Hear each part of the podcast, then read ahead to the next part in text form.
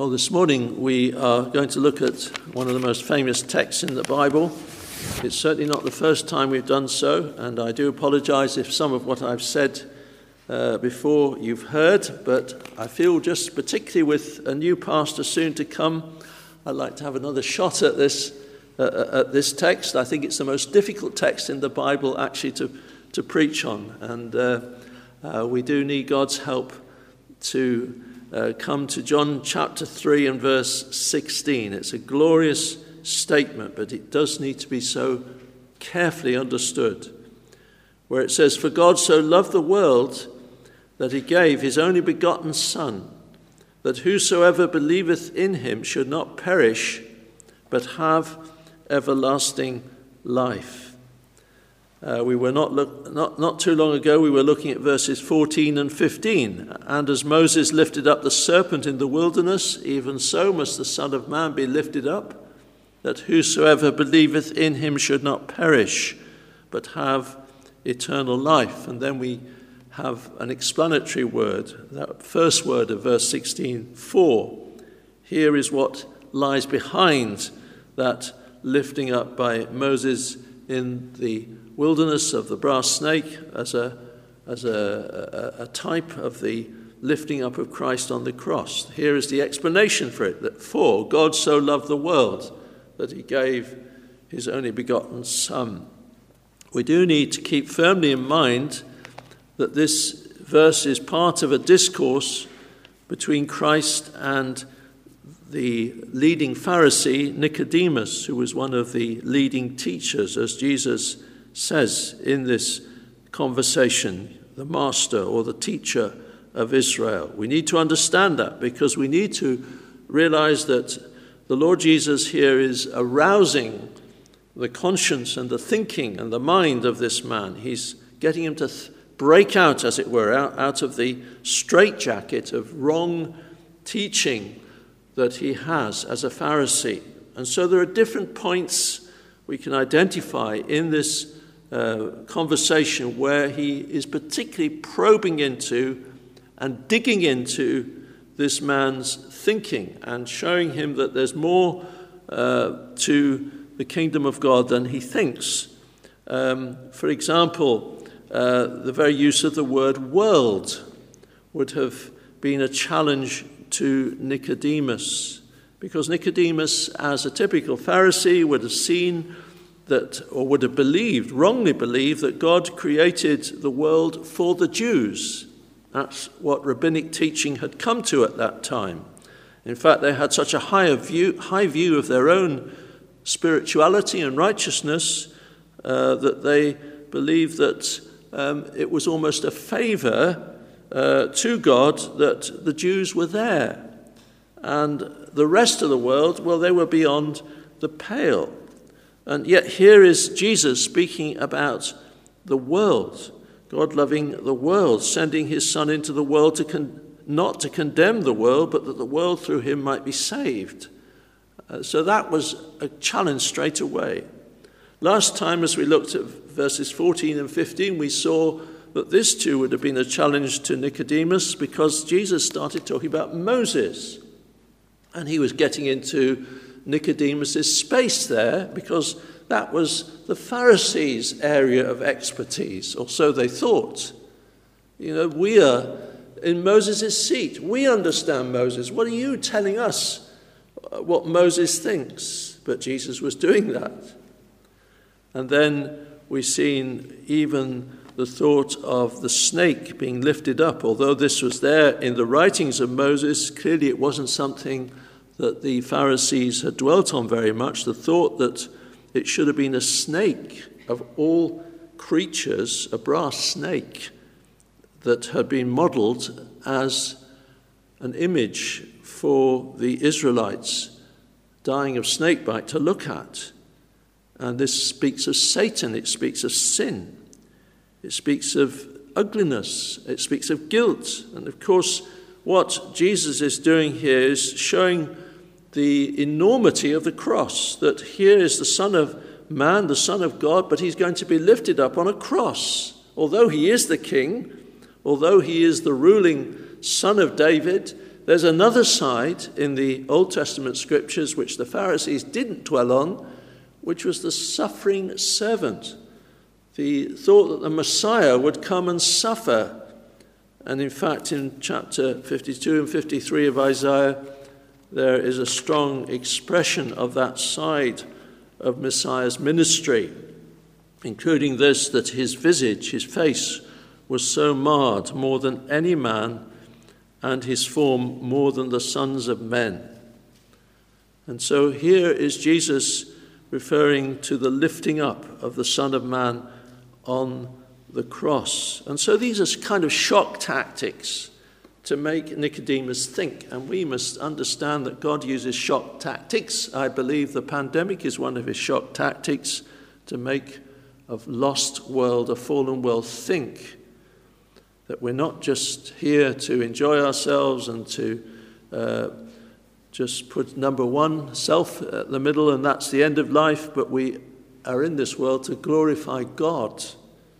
And things are not right. There is this matter of sin. And so we have these disasters and these pandemics that alert us to these things. And God uses these tactics. I realize there's much more to it than that, but that's part of it. But let's come now to verse 16. And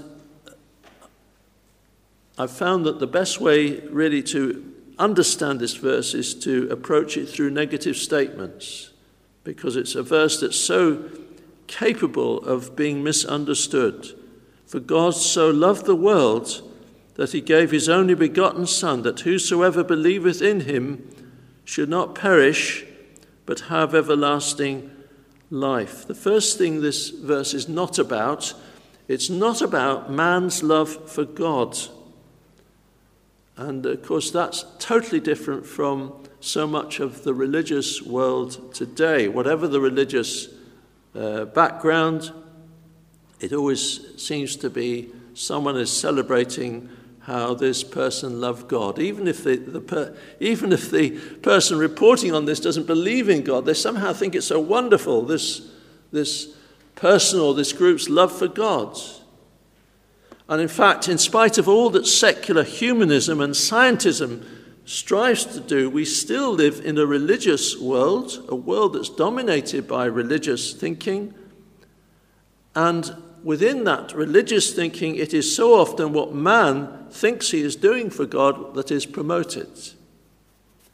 And this would be true in the rabbinic world of Nicodemus. And yet, Jesus is speaking about God's love for man. God's love for man. God's initiative. God so loved the world that he gave his only begotten Son.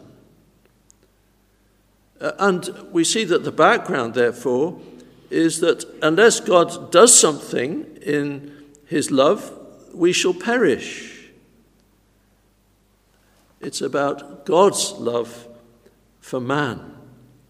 And that reminds us uh, in our world in which there's so much concentration on celebrities and superstars and uh, groups of powerful figures, whether it's in the world of sport or some other world, finance, or whatever it is there's nothing that anybody can do to stop us perishing in the sense that Jesus is talking about here. Nothing that anyone can do to stop this final perishing under God's judgment. And nothing that all these, the pleasures and the possessions and the gifts and the things that this world can bring to anybody that can do to help us escape perishing. God must step in, God must do something. It's about God's love for man.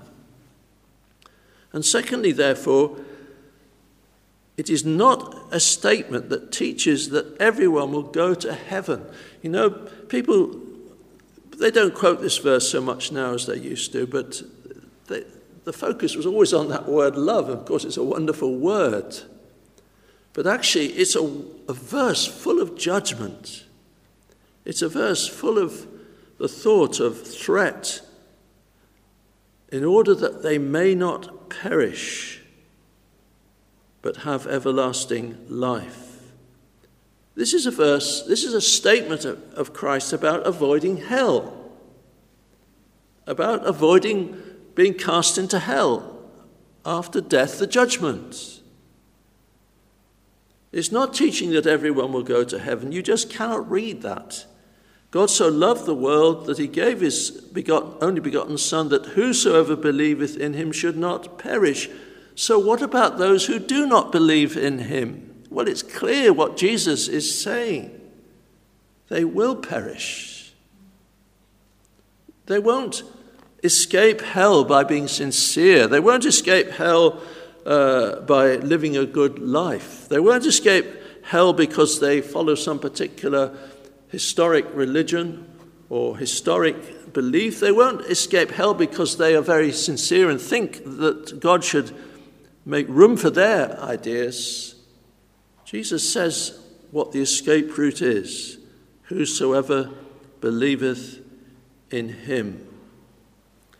In other words, the, the way to perish eternally is to just stay exactly as you are without anything else. That's what Christ is saying, or that's an implication from what he's saying. And the way not to perish is to believe in Christ. And clearly, that must be more than just some sort of idea that Jesus did live and that you respect him and that you have a good feeling towards him. Because all of that was true of Nicodemus before this conversation. Nicodemus comes to Jesus by night and says, Rabbi, we know you're a teacher come from God. We know you've done these miracles.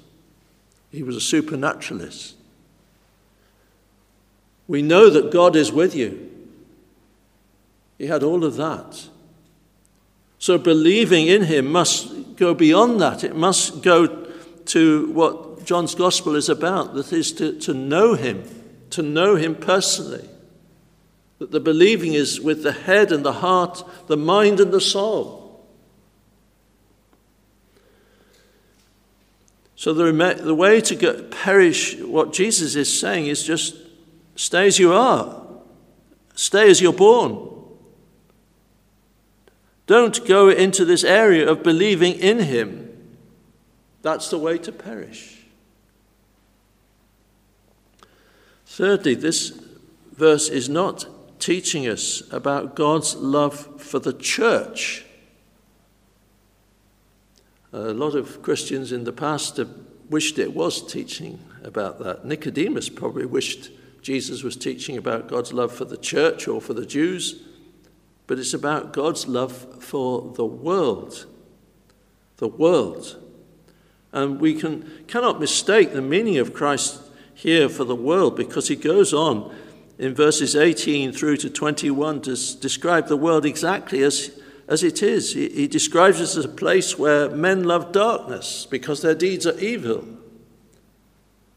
He's Nicodemus, yes, you're right, there is this world, this world of tax collectors and harlots, this world of Gentile dogs, as you would call it. There is this world that's sunk in wickedness, and they love darkness, and their deeds are evil, and they don't come to the light. They don't want to come to the light. They don't want to be exposed in their sin, their, what they do at night, what they do in secret what they do in their relationships, what they do to other human beings, they don't want that exposed. They, they operate furtively, secretly, in the darkness. That's who God loves. That's what God loves, not because it's like that, but in spite of the fact that it's like that. For God so loved the world, God so loved the despisers and the crucifiers of the Lord Jesus Christ. God so loved the persecutors of his people and those whose lifestyle is an abomination in his sight as to give his only begotten Son for them. Now, God does love the church, and it would be a, a, total error to say anything else. But that's not what Jesus is talking about here. God so loved the world. And this leads us to the fourth state thing I want to say. This is not a statement about divine election. Now, you perhaps are aware there are two great truths in Scripture which can be very confusing and difficult to put together. And they are both of them truths. The one is the truth of God's definite purpose in foreordination to save his people. In Ephesians chapter 1, let me just read these verses to you. We cannot and must not um, lose sight of this aspect of God's purposes. In Ephesians chapter 1 and verse 4, Blessed be God uh, according as he hath chosen us in him before the foundation of the world, that we should be holy and without blame before him, having predestinated us unto the adoption of children by Jesus Christ to himself, according to the good pleasure of his will, to the praise of the glory of his grace, wherein he hath made us accepted in the beloved. Now that's talking about divine election. It's the Bible that teaches election. It's not Calvinists that teach it, it's the Bible that teaches it. That's where it comes from. It comes from the Holy Spirit. And it's not just uh, because God foresees what's going to happen, therefore he can talk about it. It's saying he foreordains it, he predestinates it, he, he works out the destiny. And there's no way around that glorious truth. So that's one side. But there's another side. Let me give you a few examples of the other side. Mark's Gospel, chapter 16 and verse 15. And he said to his disciples, Go ye into all the world and preach the gospel to every creature. Now, God is not somebody who puts on a scam, He means what He says. And so when he says to the apostles and he says to the church, preach the gospel to every creature, he's not saying make a scam offer, a scammy offer that you don't really intend. It's a genuine offer to every creature, he says. Or listen to his words to Israel in Ezekiel chapter 33 and verse 11. Ezekiel 33, verse 11. Say unto them, As I live, saith the Lord God, I have no pleasure in the death of the wicked, but that the wicked turn from his way and live. Turn ye, turn ye from your evil ways. For why will you die, O house of Israel? Now, either God is putting on a show there or he means what he says, and of course, he means what he says. He has no pleasure in the death of the wicked. He wants the wicked to turn and live. He wants the world to turn and live. Or 2 Peter chapter 3 and verse 9. 2 Peter chapter 3 and verse 9.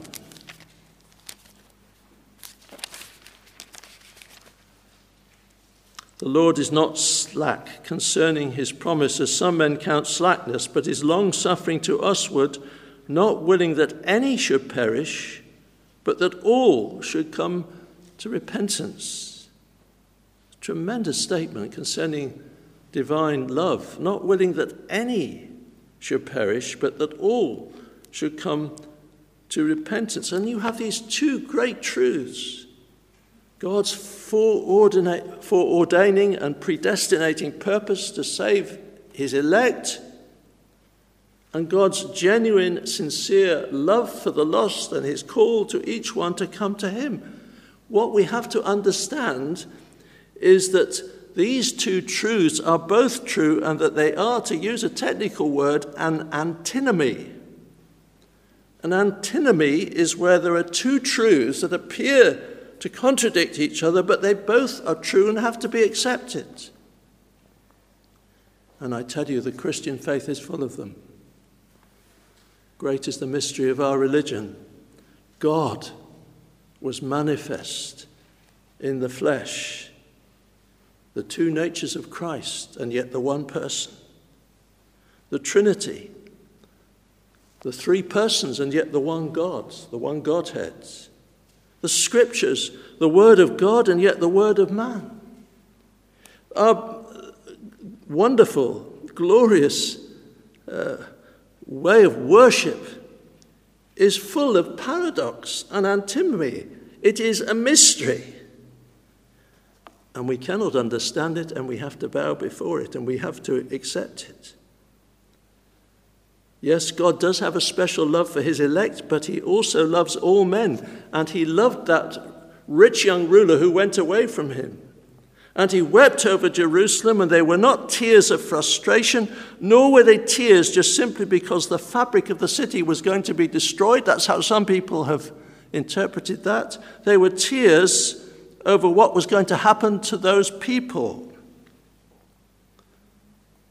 However, having said all that, John chapter 3, verse 16 is not about divine election. You see, this verse has sometimes been a battleground between Calvinists and Arminians. But Jesus is working in a different context. The context is the wickedness of the world, not whether it's the elect or the non elect, but the world in its wickedness. God so loves this vile, corrupt, abominable world as to give his Son for it. So that's a, the fourth thing I want to say. It's not about man's love for God. It's not teaching that everyone will go to heaven. It's not about God's love for the church. It's not about divine election, nor is Jesus describing conflict within the Trinity. I touched on this in a study of John chapter 3, verses 14 and 15. I pointed out to you that the verse makes clear that the cross of Christ, the death of Christ, is not the cause of God's love, but the result of God's love. For God so loved the world as to give his only begotten Son. It isn't the cross wringing forgiveness out of the hand of a reluctant father. God's love to sinners is not the, a response to the cross. God's love to sinners is the cause of the cross, it's the cause of the death of Christ. It's the reason Jesus came into this world to save sinners. It's the reason that he was given up to the death of the cross. It's the overflowing of that love within the Trinity in what's called the covenant of redemption and a salvation vast enough to save a thousand worlds if God purposed it. So it's not describing conflict within the Trinity. Next, I've only got two more. It's not describing indecision within the Trinity. Now, you can't really read that from the verse, but people have tried to read this into statements like this and into what happened at the cross of Jesus Christ. For God so loved the world that he gave his only begotten Son, that whosoever believeth in him should not perish but have everlasting life. Well, what they say is this, uh, and over the course of um, AD time, since the birth of Christ, there have been large segments of Christendom that have believed this heresy that God gave us the human Jesus, but actually he kept back for himself the divine Christ. That's one of the great heresies. It's called Arianism.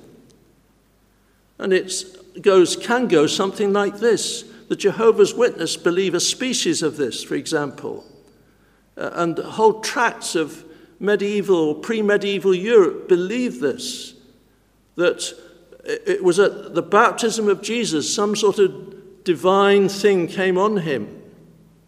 But at the cross, that divine thing went back.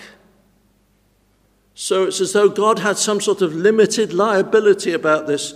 Well, you can have my son, you can have Jesus, whoever he is, but you're not getting all of him because you only get him at his baptism, and, he's not going to stay there on the cross. He's going back uh, he's going back before you get to the actual point of atonement on the cross.